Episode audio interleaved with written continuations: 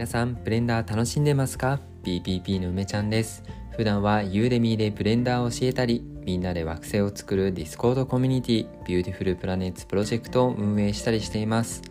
この放送は動画を見たり、テキストを読んだりと、目を使った学習をする時間がない、そんな忙しいあなたのために、ながら作業で聞いて学ぶをコンセプトにお届けするブレンダー学習コンテンツです。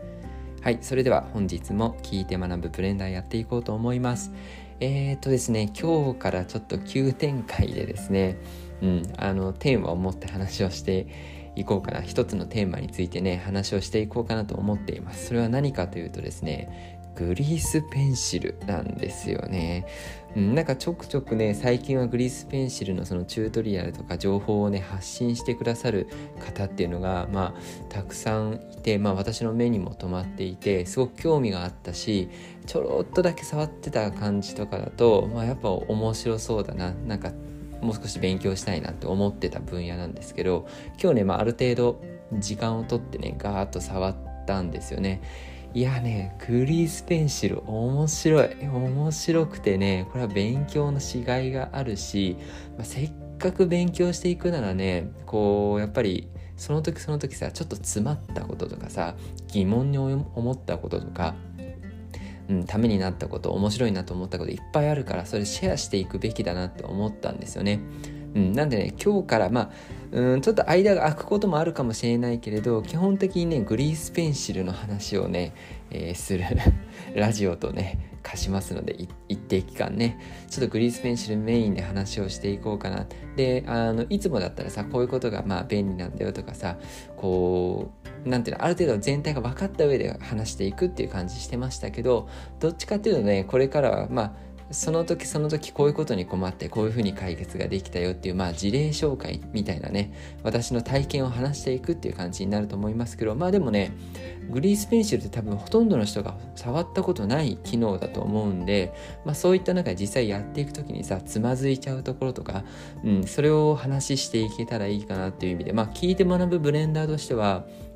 あの聞いておいてねそういうトラブルシューティングというかさあそういうふうに困ることあるんだって先に知っておけるんだったら結構みんなの役に立つんじゃないかなと思ってますんでちょっとそれでねグリースペンシルの話やっていこうかなと思っています。ということで今日紹介ですね。グリースペンシルを使い始めるっていうところでね話をしていきたいと思います。それではやっていきましょう。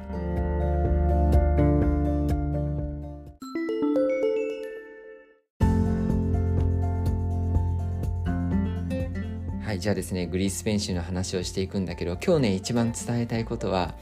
あのみんなさ、えーと、ブレンダーを使う時に新しいプロジェクトをスタートする時とかにさ全般っていうところを選んでいるの分かります？全般。であそこの並びにさ確か VFX とか 2D アニメーションとかそういろんなタイプがあるんだけどグリースペンシルをね使う時には 2D アニメーション使ってくださいっていうのはこれもう一番伝えたいこと。どういうことかっていうと普通にさあの普段通り全般っていうやつをスタートしたあの 3D ビューポートから始まるやつね。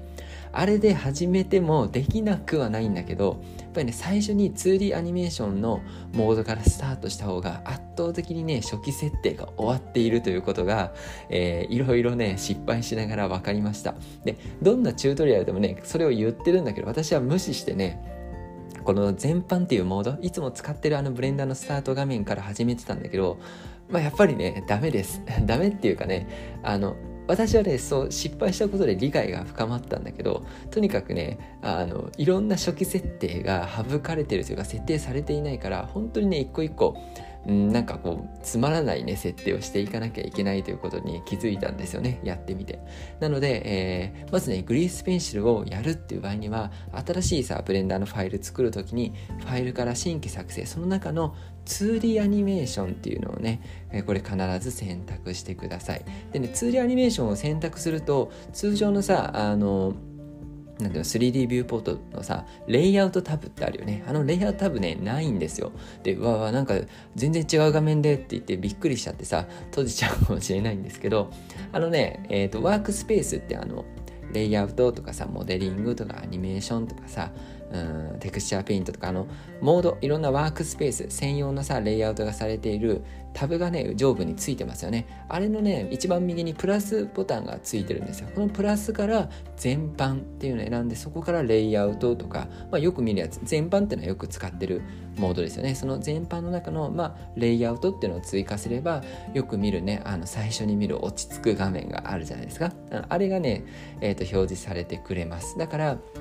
まとめるとね 2D アニメーションっていう、まあ、タイプというか、まあ、モードみたいのでスタートをして上のねワークスペースのタブにレイアウトを新たにね1個用意してあげれば最初の見た目は同じなんだよね 3D ビューボートのよく見るあの画面から始まるんだけど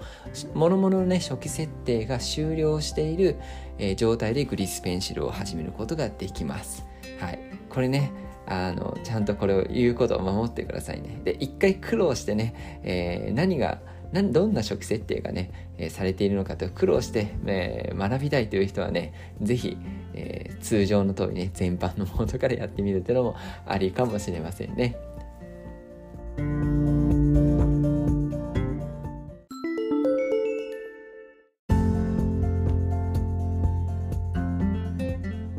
はい、そしてねグリースペンシルをまあじゃあもうここから使おうっていうねその最初のステップはこれはねシフト A からグリースペンシルっていうねものを選んであげてください。これね入ってるんですよね。そう意識してないとねあんま見てないかもしれないけどシフト A からね出てくる、うん、メニューの中にねグリースペンシルっていうのがあります。それ選択するとねエンプティとか、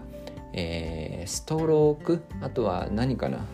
なんか猿がね出てくるメッシュだったかな。なんかそれがね出てくるんですけどとりあえずねあの思考停止でエンプティ選んでください。これ実際に追加してるものとしてはね全部同じなんだけど余計なねなんかデフォルトの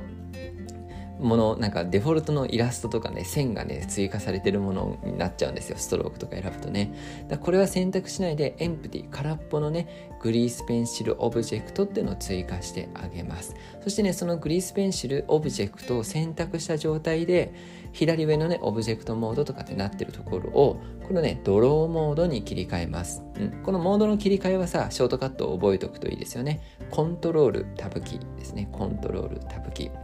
でこれでドローモードっていうのをね選ぶためのパイメニューっていう円形のメニューが出てくるんでそこからドローっていうのを選んであげるそうするとねもうね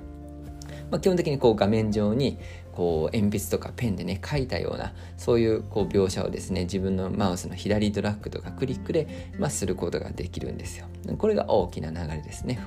もう一回ねまとめるとシフト A からグリースペンシルその中のエンプティを追加してでそのエンプティのねグリスペンシルオブジェクトっていうのを選択した状態でコントロールタブキーでドローモードに入って左ドラッグで描きましょうということです。このね、基本的な最初の流れでね、えー、2D アニメーションを触ってないと、もうここでね、書けません。はい。びっくりでしょ？この 2D アニメーションで 2D アニメーションのモードでスタートしてないと今さ、えーと、グリースペンシルオブジェクトを用意してそしてねドローモードね書くためのモードに、ね、切り替えてさあ書くぞって書こうと思ったら書けないんですよ びっくりだよね。これね、右下にあのエラーが出てきてね、えっ、ー、と、ストロークが用意されてないよみたいなことをね、言われちゃうんですけど、まあこれはね、あの、ストロークのためのレイヤーをね、用意しなきゃいけないんだけども、この時点でさ、なんか新しい言葉出てきてるんで、もうそういうことを考える前にね、2D アニメーションからスタートしとけば、もうここで間違いなくね、書けるはずです。うん。通常の全般からね、スタートして今のね、私が言った操作でやっていくと書けません。はい。これびっくりだよね。だからね、かけるかけないってもうね、しょしょっぱなからね、あのその差が出ちゃうんで、ぜひぜひ今日のね、一番大事なことは、最初に始める時、最初にファイルを作る時に 2D アニメーションモードから始めようね。そしてプラスボタンでレイアウトタブを開いて一旦落ち着きましょうということでした。